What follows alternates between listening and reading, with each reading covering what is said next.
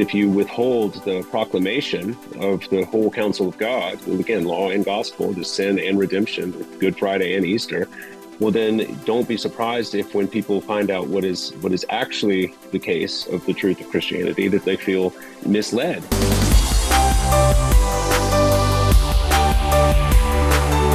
Welcome to the Stand Firm podcast. I'm Nick Lannon of Grace Anglican Church in Louisville, Kentucky, and I am here as usual with Matt Kennedy of the Anglican Church of the Good Shepherd in Binghamton, New York, and JD Koch of St. Luke's Church on Hilton Head Island, South Carolina. How are you, gentlemen, today? Excellent. Yeah, great, a, Nick. Thanks. It is officially Hilton Head Island, right? That's right. That's right. Uh, Some people are very particular about that. I imagine so. You guys, it feels weird not to talk about the Archbishop of Canterbury's claim that he's removing himself as one of the instruments of Anglican unity, but I just don't feel like we know enough about what that means yet. Maybe next week. What what though are your first impressions of this development? It's like the first good thing he's done since uh since assuming his his his graceness or something like I mean, it, I'm, it's very British, right? I mean, it's a. I don't. I don't think that if Michael Curry were the the center of the Anglican hub that he would, for a minute, entertain the idea of giving up any power whatsoever. But I think it's a it's a very kind of British mentality with, uh, to to step away from a, a post when you're no longer able to represent um, represent it well. And maybe it's I, I was reading the I was reading the article and I didn't. It seemed like the it seemed to me that people were saying he was stepping away, but he was saying he would consider stepping away. So I couldn't, I, I couldn't tell what exactly was being said, what exactly he said he was going to do. It, it may also, also very be, British. Yeah, yeah, yeah, yeah, yeah, which is also very British. I, was, we're, I making, we're making our British listener very upset. yeah, yeah. Uh, we love yeah. the REC though. Love it. the REC is a great, just a phenomenal, phenomenal organization. But the thing is, if he if if if he did that, that would radically change the dynamics of, of the communion. Like, for example, if if it turned out to be uh, the the archbishop or the the primate of uh, all primates uh, were to be elected, and say the primate of Nigeria were to be that one person, and that and he retained as the elected head uh, he took that spot of being one of the instru- instruments of communion, then then we could actually see legitimate discipline being taking place taking place right. within the communion. Which I, I mean, that's a that's a long shot because I don't know that I, I, still don't know what he means by all this. Well, and who um, decided um, what the instruments of yeah. unity were in the first place? Is there like a written down sheet of paper somewhere that says the See of Canterbury is one of the four? And yes, yeah, you're yeah, nodding. It, there is okay. Yeah, it's part of the. I forgot where, I forgot where it's written, but it is it is part of the, foundational okay. understanding of of the communion, and, and that's why the Archbishop, Archbishop of Canterbury not rec- recognizing the ACNA is is why we're not part of the communion. Right. Um, yeah. Thanks be to God. But well, I think it's just you know if you watched any of his statements, particularly after the um, synod, which one? Not it wasn't the synod. It was the one, the last one where they were I forget where him where he and York got up and started wringing their hands and sort of being so sad about the the direction the church was uh, wasn't going, or at least at least the decision they hadn't made. And it was just such a sad and pathetic sort of attempt to to say two things at once. You know that there was this. I agree with you, and I think we're going the right direction, and my heart is broken for all of our you know the people that we're harming, and yet you know, I'm I'm also worried about the people around the world who are going to be persecuted because you know this the, the church is going more liberal, and it was just an indication. It was like watching the um. Remember when Andy Doyle came out with his supposed middle way in the in the Episcopal Church that was like, you know, I'm not again, I'm not personally for it, but I'm going to allow it, you know, and that was supposedly held up as like the this great compromise position. And I remember at the time getting into some arguments with some friends of mine because I said this this actually represents the most cowardly of all positions because it's either you either think it's a right that God blesses it and it's good and true, and so therefore stand up against whoever is standing against you and fight them down like like Paul stood up to Peter, you know, or the converse is true, but it can't be this. Well, it's true for me, but not for you, or vice versa. And it was such a sad sense of of um, sort of cynical um, comp, you know, this this sort of cynical compromise, and I see this now taking place on the on the global level with this, and you know, watching the Archbishop like sort of be I don't know, like it was a it was a caricature of a of a leader. You know, it's like Winston Churchill's rolling around in his grave. You know, it's like this this this is the the the, the height of abrogation of responsibility is to is to basically say I don't want to make a decision. And it's like, well, you were the one who who aspired to it. You were the one who agreed yeah. to it. Like this is someone has got to pull the trigger or flip the switch. And to say now that he's like, well, maybe I don't really want to do that. I mean, it's a little bit like the, ecclesial version of, of Prince Harry, you know, and, and the, it's like we're just watching the same thing. Like I didn't ask for this. I didn't ask for this authority and responsibility, mom. So, you know, it sounds like he's characterizing the African primates one way when he talks to members of parliament and characterizing his conversations with members of parliament in a different way when he talks to African primates. And nobody believes that he's telling the truth. And everybody just wants him to come out and say what he really feels. What yeah. do you believe the Bible teaches on this topic? And therefore, what should the church teach? Yeah, that's right. Well, what we wanted to spend the bulk of our time talking about today is something much more fun the He Gets Us campaign. This is an advertising campaign which has spent, it's, you get some conflicting reports online. Some have said up to around a billion dollars on adverti- advertising, marketing materials, all the stuff, advertising the fact that Jesus gets us, all of us. Now, if you haven't seen ads on billboards or on the internet, people almost certainly saw the He Gets Us ads that aired during the Super Bowl. One 30 second ad, which cost $7 million, and a 60 second ad, which cost $14 million. That's just for the airtime, to say nothing of the production costs. So the first ad was a bunch of still shots of cute kids. Uh, closing with the tagline, Jesus didn't want us to act like adults. Uh, second was a bunch of people yelling at each other with the tagline, Jesus loved the people we hate. And then the legend, He gets us, all of us. Uh, there's a lot to talk about pros and cons, responses from both sides of the theological aisle. What was your first impression of the campaign, guys? I've been kind of monitoring it for about I guess it, was the, it started about two or three months ago. I think. I think it was announced. Yeah, I think it was. Yeah, and it's kind of following the, the there was it was it was first be announced. There was already controversy about it, and I think for good reason because I think I think it is a it's not presenting the Jesus of the Bible. The the He who gets us and the He who gets us campaign campaign is is really seems to be kind of a Frankenstein monster of of constructed you know, using various cultural pieces, things that people really want Jesus to be about, and things that uh, that that uh, our culture believes, people in our culture believe, and uh, and so you're not going to find. I, I, haven't I haven't listened to one. I've listened to many of them. I haven't listened to one. He gets us advertisement in which Jesus says a single thing that is in any way offensive to anyone who might be on the woke side of things. Not a thing. Although I have to say the the it was funny to watch the response of some someone left after the Super Bowl ads came up. They were they were pretty outraged. But don't forget, Jesus is a fascist. Right, right. That's right. right, but it's but it's it's it's if you were to if you were to put a, a committee of, of, very woke people together together and say come up with a Jesus who will uh, who will persuade the liberal elites that he is just like them, this is it. This is the so, Jesus. Yeah. So what do you say to the rejoinder, which is we're trying and not that I've heard anybody involved with the campaign arguing this, but I can imagine it that we're trying to get just that sort of person to click on this link and go to the website. And then we might do some of the work. no, it's just about it's, talking about who Jesus is. it's a really bait is. and switch though, because you're you're not telling people about the real Jesus. You're talking about you're talking about a, a scam. It's a fake.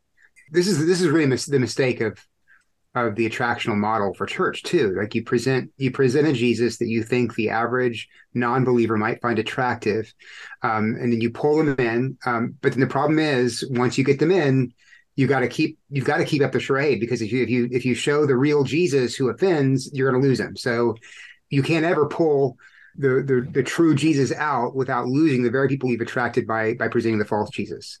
So it's it's a scam. And, and Jesus, there's there's you cannot. It's just such a this model of of of, of uh, church growth, this model of advertising, this model of, uh, model of marketing. There is just nothing at all resembling this in the New Testament. Nothing. In fact, if you look at the sermons, we've talked about this last week, and I feel like I'm a broken record. If you look at the sermons in Acts, if you look at the sermons that Jesus preached, they go directly at the sins of a culture or of a people. That, that, that's where they start, and then they present the good news of the gospel. This this campaign, I, I have you guys seen any mention of any kind of sin other than the sin of people not being um, social justice enough? I mean, I don't I don't know that. Or judgmental, you know. Yeah, yeah. Not not tolerant, not inclusive enough.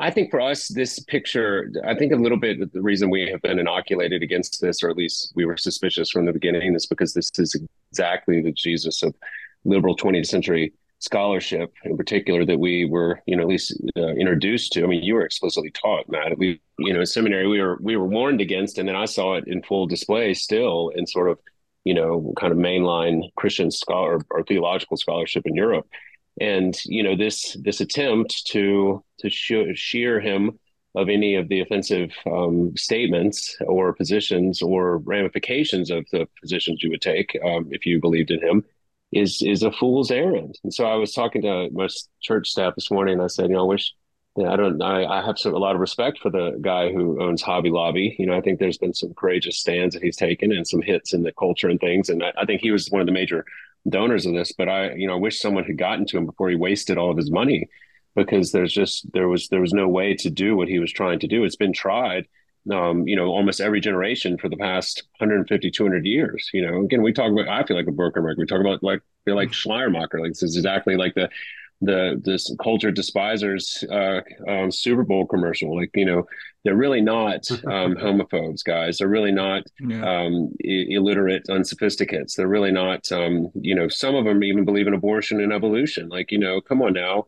Like come come back to church. It's like, well, you know, we need to talk, and you know, there might be an interesting conversation we had, but it won't it won't be it won't be one like this and it won't be um, really even started because you know i sent you all those screenshots of the tweets that um, people were writing because the, the very very connection with people like the owner of hobby lobby and sort of um, quote unquote conservative christian groups that are behind this invalidates the message on its face for many people.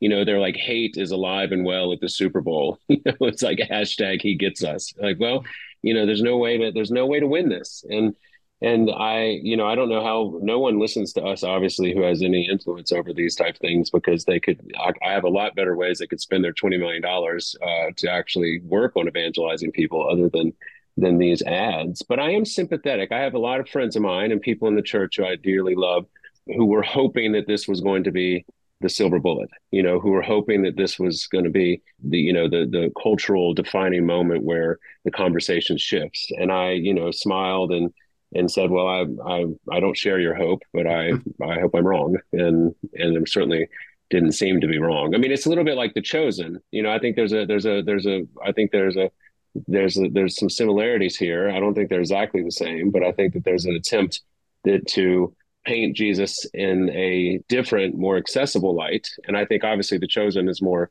you know, since it's it's based on the Bible, it's actually more um, effective, or at least more more true but I think that there there was a there was a hope that this would somehow. I mean, I think Nick, I think most people think that the people that like this commercial, to answer your question, would have hoped that the hashtag or the QR code would have sent them directly to the website of the chosen. I think that's uh, kind you're of going to have to the idea. Bite Man, your I tongue. Think, yeah, Bite your I, tongue. I, totally disagree with you. Get behind me. because because I don't know. Have you watched? Have you watched? I'm this, telling the people that I have you watched? I've watched the, the first two seasons. Okay. Yeah, but I'm saying So- that in terms of what I mean is that the I think that I didn't say that they're the same thing, but I think that they're the, they're they're in I mean, I would say same- they're radically the different. same- They're radically different. I don't know if they're radically different. Uh, I don't radically know if they're radically because because what? Well, so- okay, here's so the thing. So the this- Sermon on the, Mount the- episode, the- which I he gets us. Is there any sense that the Jesus of he gets us is is the Son of God? That he has power to do to do as he wishes and as he pleases. Is there any sense? No, there's not. In fact, you know, he's he I comes as a haven't looked physician. the the poor physician can't help anybody. He just dies. You know, he dies because he loves people so much. And then, and that's not the chosen Jesus at all. He's he he. There's several in the in the several times in the first and second season, and definitely in the third season, where he claims to be God. And then the the question of his, what he's come to do right? And, and and he gets us. Jesus is here to, I don't know, kind of hang out with us and, and sympathize with us and cry with us, and that's fine because Jesus did do that. But the chosen Jesus is here to save us from our sins. I mean, there's they actually deal with sin in the in the chosen, and they did they did soft pedal the right. Sermon on the Mount. I think he's right yeah, about I, that. They did. I, that was they did. I was mad about that, but they but that that was the that was in the first part of the third season, and since then they they cleaned it up. So well, um, I know better than to touch this sacred cow. The second, yeah, second, we're about to. Have, I mean, I second I, commandment's so, about to be. uh But you know, the, my point is not that this is. I'm I I was talking about the people that were hopeful that they would go to the website. I think that there was a lot of well intended Christian people who were gladdened when they heard that this campaign, who may not share the same experience we have had, you know, and weren't as prepared for what it ultimately we knew it was going to become, which is this 20th century liberal, tolerant, um, Unitarian Jesus. And so, to answer your question, Nick, what I think, I think that a lot of people went into it hoping that it would draw people into something of a more real conversation with Christianity. And I think that that's what I was saying, like The Chosen, except that what it did draw them, it drew them to a, you know, basically it could have been like the Episcopal Church's, um, you know, national website, just short of any distinctive uh, church affiliation. But well, I did spend, like, some, I did spend some time on the website, and I can't claim to have looked at all of it, but it does read like. Did you get a free hat, a free T-shirt, swag? Yeah, rep. You got to rep and get free swag. Um, but it is, as far as I can tell, pretty devoid of sin language. It talks a lot about love, but not about sin and not about the death of Jesus for your sins specifically. Now, I do think, again, I'm playing devil's advocate for a moment here. I think, in order to give credit where it's due, I think it was Aaron Renn who wrote an article saying that while he didn't agree with the way that he gets us went about it in every respect, he thought, I think his phrase was that they were over the right target. And he talked about pre evangelism. And I think he would have he would have drawn a distinction, Matt, that the culture into which Paul preached, for instance, in the Areopagus, is very different from our culture. Now, Paul was able to say, I see you all are very religious. You even have an altar to an unknown God. Let me name him for you. Whereas he gets us, at least I think theoretically, is thinking these people don't even, the earth is completely untilled. Like we need to start at the very beginning that there was a man Jesus. Now, again, see, I well, think that's a, I think I that's think a, the... a false. I think that's a. I think certainly to to the Bible that is a false picture of the stance of the unbelieving human person because Paul says that what is what is true about God is clearly perceived in the things he has created and yet we are without excuse because we reject the creator for the creature right. and worship the creature and, and so i think changed. that's the and that's the that's the mistake in the attractional model of, of preaching you know the, the the power of of the gospel is seen in the the transformation, the the conviction of the Holy Spirit, and the and the the re, you know the rejuvenation, the opening the eyes of your heart. Paul says in Ephesians. And without that type of preaching, which comes through, as we always say, law and gospel, you know, repent and believe, then what you're going to do is you're simply going to coax people in uh, to a vision of a of a Jesus or a church or a movement that they already at certain level agree with if it fits their unbelieving, sinful shape of things, you know, yeah. and then yeah. and then when when like you said before, Matt, it becomes true. What if they have any like access to a to a Bible, um, they start reading through it. In particular, the Sermon on the Mount, or Jesus' interaction with with well everyone up until his death, then they see, well, maybe I wasn't told the whole story. And this is, you know, I've been fighting this fight my entire adult life because when I was in college, you know, it was a big all the rage to sort of try to uh, be attractional, you know, this missional model, this whole idea. You know, this is back when um a, a, new kind of Christian, you know, Brian McLaren and all this stuff was like, oh, if we could just if we could just repaint ourselves and just show everyone that we were um, not like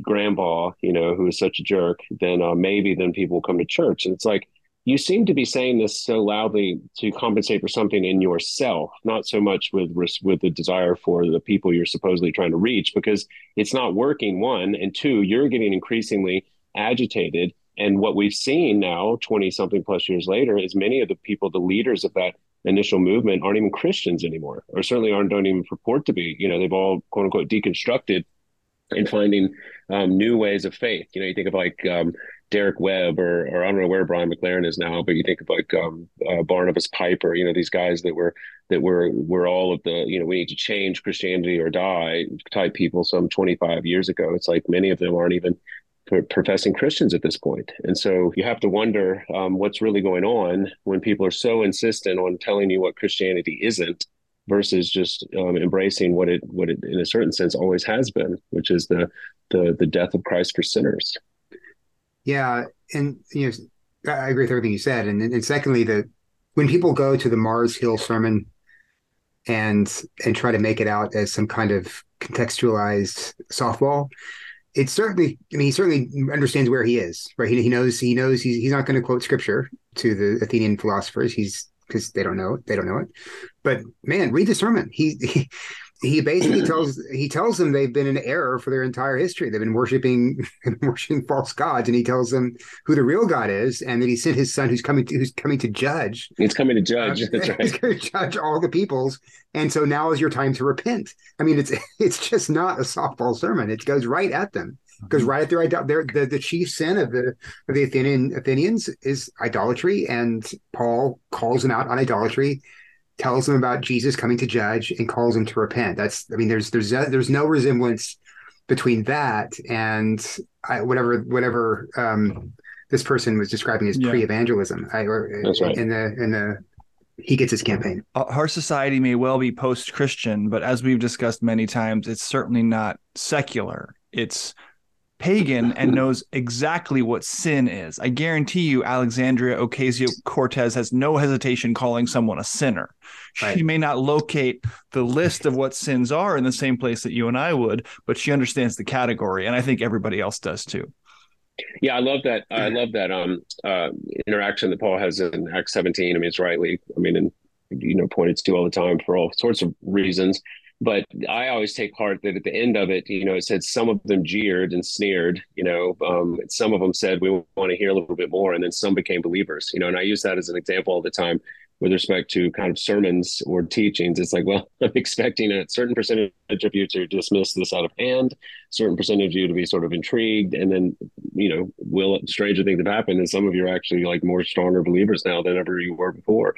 Um, but again, that points back to the to the way that we've actually been given to to watch the Holy Spirit work through the preaching and teaching of the Word, which is that if you withhold the proclamation of the whole counsel of God, again, law and gospel, the sin and redemption, Good Friday and Easter, well then don't be surprised if when people find out what is what is actually the case of the truth of Christianity, that they feel misled, you know, or they feel that they have been, you know, hadn't been told the whole story. And and I think that's really what what I mean, I guess if you if you went to the He Gets Us website and then you found a church somehow through that that looked a lot like the you know the Metropolitan Church or uh, the National Cathedral, then maybe you wouldn't feel like you had the wool pulled over your eyes. But um, if you went to any church worth the, the actual name, a Christian, then you would feel like you you, you had been misled. And that's another thing apparently about this campaign is that there's no criteria for the churches who affiliate with He Gets Us. So you could you know, there, there's a place on their website, I believe, where you can, you can click and go to a connect with a church um, in your locality that has signed up or agreed to be part of this campaign. But who knows where you're going to go? Like you say, you could you're going to wind up with a affirming church. You're going to wind up with a who knows what kind of church you a, a Mormon. I mean, I don't see anything. I don't think see anything so far that Mormons wouldn't have a problem with in this Jesus. So well, and they even say specifically that their goal is not to get you to go to a church, which I understand you don't want to make, you know, that's what someone who thought they might be being tricked would think, oh, you just are trying to get me to go to a church. But when someone comes to faith in Jesus, the or even a question about him, the first thing we want to do is get them with other Christians, build them a community where they're going to hear the gospel, be discipled, and actually go to church as as Anne Kennedy is so fond of saying, is is our mantra. We we do go to church. We want someone to go to church. Obviously, we want them to go to a good church. So here's actually a follow up question: Should we all be putting our churches on the He Gets Us website just just in the hopes that somebody might come? I mean, I, Is that a possibility? Can you do that? I think, I think so. I, there's a, there's a, I'm I think I think you've already been blackballed, Matt. I don't think there's. I'm reading from this article. Uh, it's, it's called the seven um, seven problems with the He Gets Us campaign. Who's it by? Uh, it is by uh, Natasha Andy Crain. Natasha, oh, Natasha Crain. Crain. I have her. I have her children's apologetics book. Oh, okay. So it's a really good article. If you if you want to find a, a good critique of the He Gets Us campaign, go look that up. On, the section talking about churches affiliating, it says that uh, this is the seventh problem she has with it. The next steps offered by the He Gets Us He Gets Us campaign could lead someone far away from the truth rather than toward it. Hundreds of churches have signed up to respond to people who fill out the connect on the connect form. Uh, clearly, an important question is where those people are directed. However, there's no theological criteria or statement of faith that churches must adhere to in order to take part. The president of marketing, the marketing agency says, we hope that all churches that are aligned with He Gets Us will participate. This includes multiple denominational uh, and non-denominational church affiliations, Catholic and Protestant churches churches of various size, ethnicities, languages, geography. So there's really no whoever. It doesn't matter what you are uh, or what you wear. Just come on in, and we'll send you people. So, I mean, I don't know. I, I, I hmm. wouldn't. I mean, I, I don't. I wouldn't think it would hurt for an Orthodox church to to put bait out there. I sign itself up, but at the same time, I'm not sure I would want my church to be affiliated with this. I mean, I'm afraid if people if people clicked on that and found that my church was associated with it, they might associate my church with the theology of He Gets Us, and I wouldn't want that.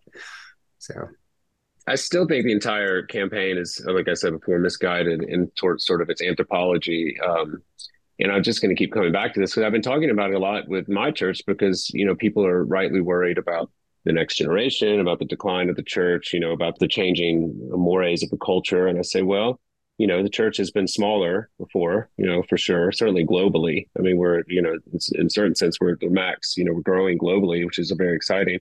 But you know, the only answer to the problem of of unbelief has ever been to to preach and to and I tell them I said listen you know I wear a collar a bunch you know increasingly so now just because I find it to be so counter uh, cultural it's I don't know I feel like I have a tattoo on my forehead or something that says you know Jesus freak. Uh, you know I tell them like listen you know I, I wear a collar and it sort of repels people or, or or attracts people you know and I can't really do much about that and might as well but I was like you can get undercover you can get out there to them and actually if you know what to say you know how to to hear the the cries of unbelief and sort of the despair of of hopelessness, um, or even just the confusion about sin and guilt. You know, I mean, I mean, the the idea that that people are somehow beyond guilt and shame is such a laughable concept. You know, we look around us, and I said, you know, that there's there are moments that the Lord will give you if you are prepared and if you're ready to actually be the preacher, be that preacher that was sent into that person's life to actually be the catalyst which could be the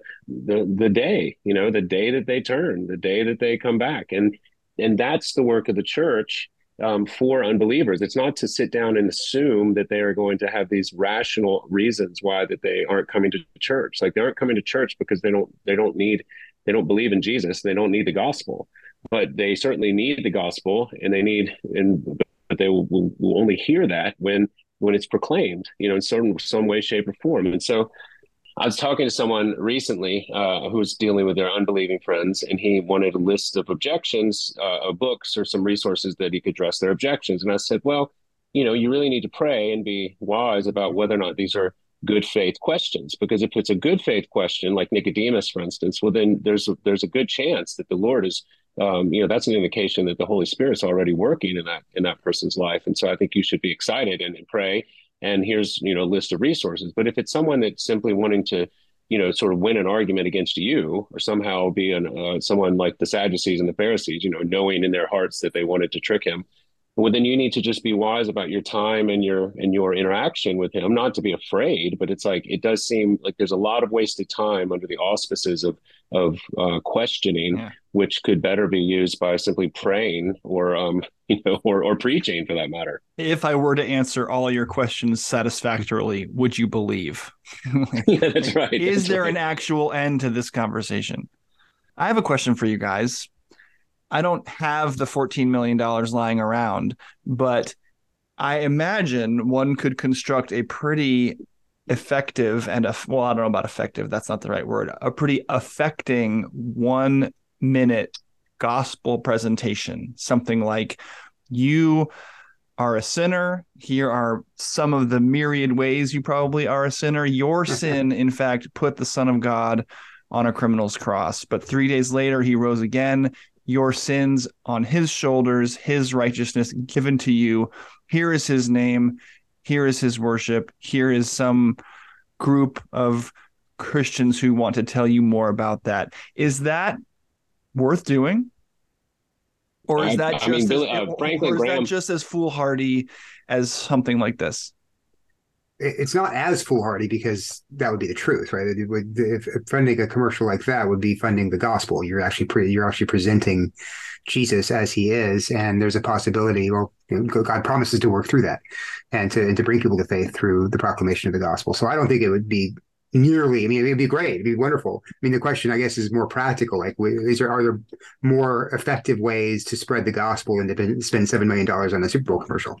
Um, and I mean, I kind of think there might be, but well, seven uh, million only gets thirty seconds. So oh yeah, so I mean, I think I think I think there might be more effective ways. Now, I, I saw a conversation elsewhere about well, you could have you could take that seven million dollars or fourteen million dollars or how much doesn't feed how many people. Well, okay, I, I, get that, but I do think spending money on actual actually proclaiming the gospel is as or more valuable than than that. You're close to Judas Iscariot territory yeah. there. I was getting yeah, no, pretty fired up when you were when you were describing yeah. that, Nick. I was getting a pretty clear picture. I think that I think that'd be a pretty moving ad. You know, it's a little bit like if you took you could took segments of we um, could get the Jesus the guy from the Chosen to do it.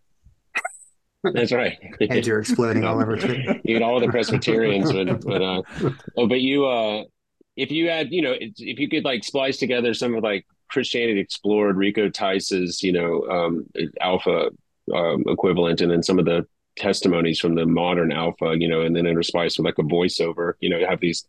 Um, because essentially, what you would do is give someone a you know a connected point to their own. I mean, just like when we preach, their own burden you know come into me all you heavy laden i will give you rest. You may just follow the the script of the comfortable words you know yeah. but it would give somebody an insight into a um, like those helplines you know like that come on at three in the morning in la i mean uh, las vegas and stuff. I mean that's those those are real things. People call these things you know and i think it's funny. It reminds me of that billboard. There's a billboard. I think it's on 95 or might be 26. It's on a road uh, highway around here that we used to drive, and it just a giant billboard that says um, "Save me, Jesus. No, help me, Jesus. Save my soul." Or no, forgive me, Jesus. Save my soul. And you can't help but read it. And we always laugh about how many people who aren't believers must go by there and be like, "Ah." Got it again. I didn't mean it. I didn't mean it, you know, because it's, it's impossible.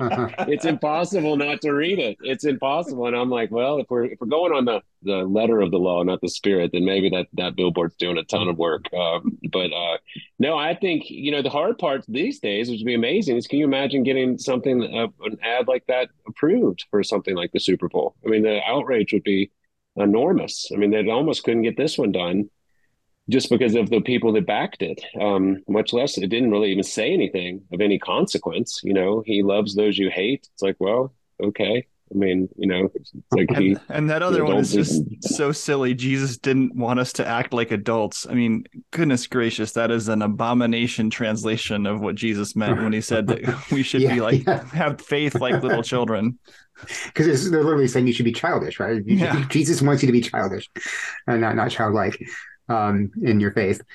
Yeah, I do think it's interesting now. It's interesting now that the groups that did support it, as far as as far as the angry left wing Twitter Twitter says that the people like it wasn't just the Hobby Lobby um, guy. He was one of the major funders, but apparently some other group called the I forget what it's called. It wasn't the syndicate, but it's something something like that. Something it was something like that. But it was, but you know, these are otherwise ostensibly very traditional conservative Christian groups.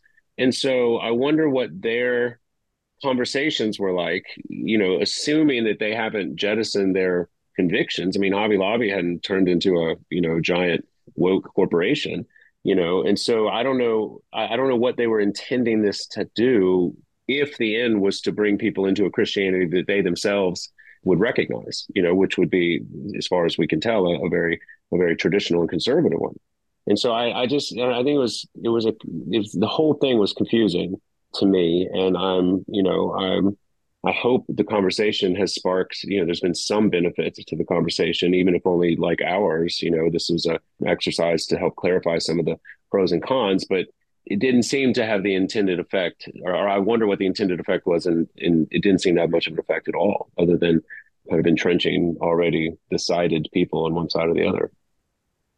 I mean, I wonder if they were just thinking we've got to get we we want to have a we want to have a, a high profile advertising campaign that piques people's curiosity about Jesus, but we we have to make it in such a way that it won't be it won't be dis- quickly dismissed by people who are highly attuned to conservative Christianity. I mean, Yet it was though. It well, was. It they write on the website about all the research that they did beforehand, and their number one learning was that Christianity is overwhelmingly associated with hate and judgment. And so they wanted to present a Jesus that was all about love. The love story of Jesus is what they want to communicate. It makes you wonder why these people didn't spend $14 million to work on season five of The Chosen or whatever, and or add do an ad for the Super Bowl for The Chosen. I mean, I'm not, I'm not trying to provoke you. I mean, I, I mean that. Like that would seems to be seems to be a more effective cultural movement to to kind of re-engage nominally Christian people than sort of social justice Jesus. Well, to their credit, um, I don't so think I, that they're aiming at nominally Christian p- people like the chosen may be. I think they're at least trying to aim at non-Christian people. Yeah, no, I think that's true. Um, I just think they, again, yeah. the broken record thing, you're not going to bring win people to Jesus if you don't actually present Jesus to them. If I hold out an advertisement for, you know, uh, any product and you say, "Oh, come and try this brand new soda," and you know, it turns out it's like I don't know, it's not soda at all. It's some, it's like maybe some kind of you know, I don't know, something else. then, then people are going to think they wasted their money. People are going to think some sort of pool cleaner. Might oh wait, this is Drano, right? virus. Yeah, this is not cola. Yeah, it, it's you. You you've you've you've lied to everybody, and you've really actually yeah. not sold the product you're trying to sell. So well, I've been telling people this. I've been talking to this to my congregation recently because I I don't know if we we just this has been the conversation. Maybe it's because the Sermon on the Mount we've been going through that, or maybe it's I think it's the juxtaposition between the Sermon on the Mount and like the dysfunction in Corinth have been very kind of illuminating. I don't know if you all been using those two, but you know I've been saying what's going to happen going forward is the the the witness of the church has got to be gospel centric you know meaning that that it's not going to be that we're better than you or that we're we're you know more sophisticated or we're more holy it's going to be simply that we are a group of forgiven people who actually show evince something of the joy of our salvation through the repeated uh, refrain of god's mercy mercy shown in christ for us. And I said, that's going to look like what the world cannot believe would happen. Is that men and women who have harmed, hurt each other will be reconciled. You know, children will grow to honor and respect their parents, you know, that there will be grandparents who will be, uh, who will face death with courage and dignity, you know, funerals that are sad but not despairing, like all the things that are the mark of the church. And that is going to be the, the witness that is going to bring unbelievers to to repentance. You know, this is what see how they loved each other. You know, uh, Jesus said, and this is how we're we're going to see. Um, you know, that's going to be the primary evangelistic tool, I think, in this culture going forward, because the the sort of the, the apologetic argument about the 101 questions that the Bible can't answer or that the science disproves or all these things has such a um, was such a kind of like high late modernity kind of understanding of how people were won to the to the faith. Not that it's not intellectual, but the, the idea that we haven't had these intellectual questions answered sufficiently and still people persist in their unbelief is laughable on its face it clearly verifiable and so what is the real problem? The real problem is a spiritual one you know and that means that the, the the spirit has to be unleashed through the preaching and teaching of the word. And we should expect maybe not massive unbelievers to come to faith uh, through our work, but but we should expect people to be deepened and then strengthened to go out and shepherd people back in.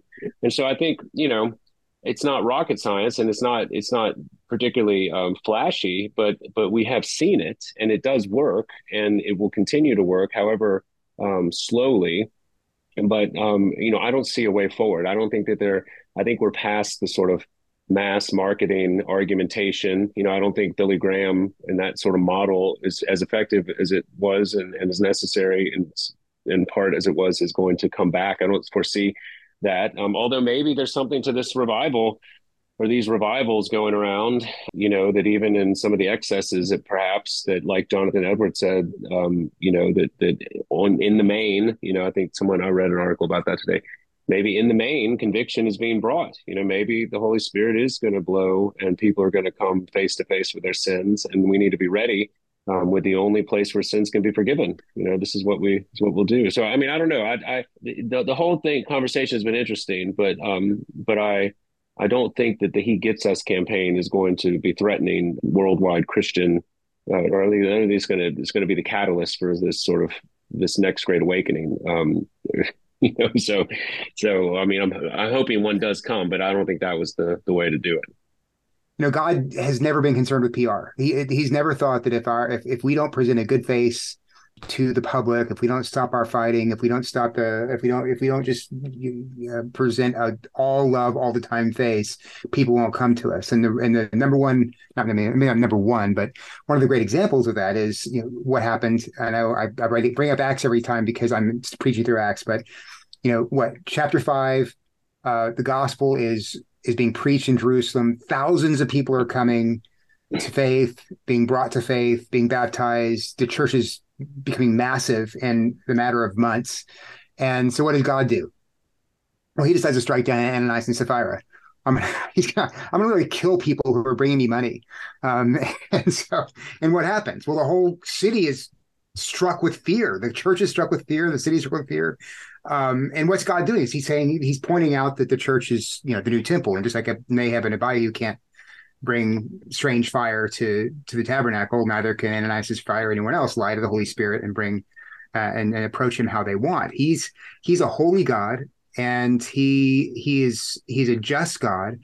Um, he's a God who brings people to salvation by grace through faith alone, but he is not at all afraid to bear his arm through his church, um, through the preaching of the of the true law that he's he's revealed, because he is the maker and creator of all things. He doesn't he doesn't need to hide behind a marketing campaign.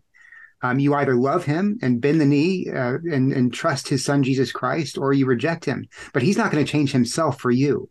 He's not going to make himself look better for you, right? Or for me. That that that's the you you if you're thinking that way, you've you've misunderstood the roles that we're playing. You are the one who's supposed to bend the knee and conform yourself to him, not vice versa and I hope you do if you haven't. I, and he offers you every, every, opportunity to do that through um, through faith. You hear the gospel every every time you go to church. I hope, and I hope you believe believe it. But don't think that you get to you have the right to change anything about him to make other people like him. He doesn't want you to do that, and he doesn't need mm-hmm. you to do that. Amen. And because he is almighty, he can even use three preachers like us and even by a miracle use something that may be as flawed as the he gets us campaign to actually make his name known. He has been using uh, flawed preachers to sustain and even grow his church from day one. And so we do pray that somebody might come into contact with the real god and the real Jesus through the He Gets Us campaign and confess their sins and know the forgiveness that is offered for free by the blood of Christ for sinners. Amen. Well, thanks for listening to Stand Firm this week. That's going to be all the time we have today. If you want to keep the conversation going, you can be in touch with us. Can rate and review the podcast on iTunes or send us an email at mailbag at standfirminfaith.com or join the Anglicans for the Gospel Facebook group. Thanks to Jady Koch and Matt Kennedy. I'm Nick Lannon, and Lord willing, we'll be back next week. Until then, by the grace of God and Jesus Christ, we'll be standing firm.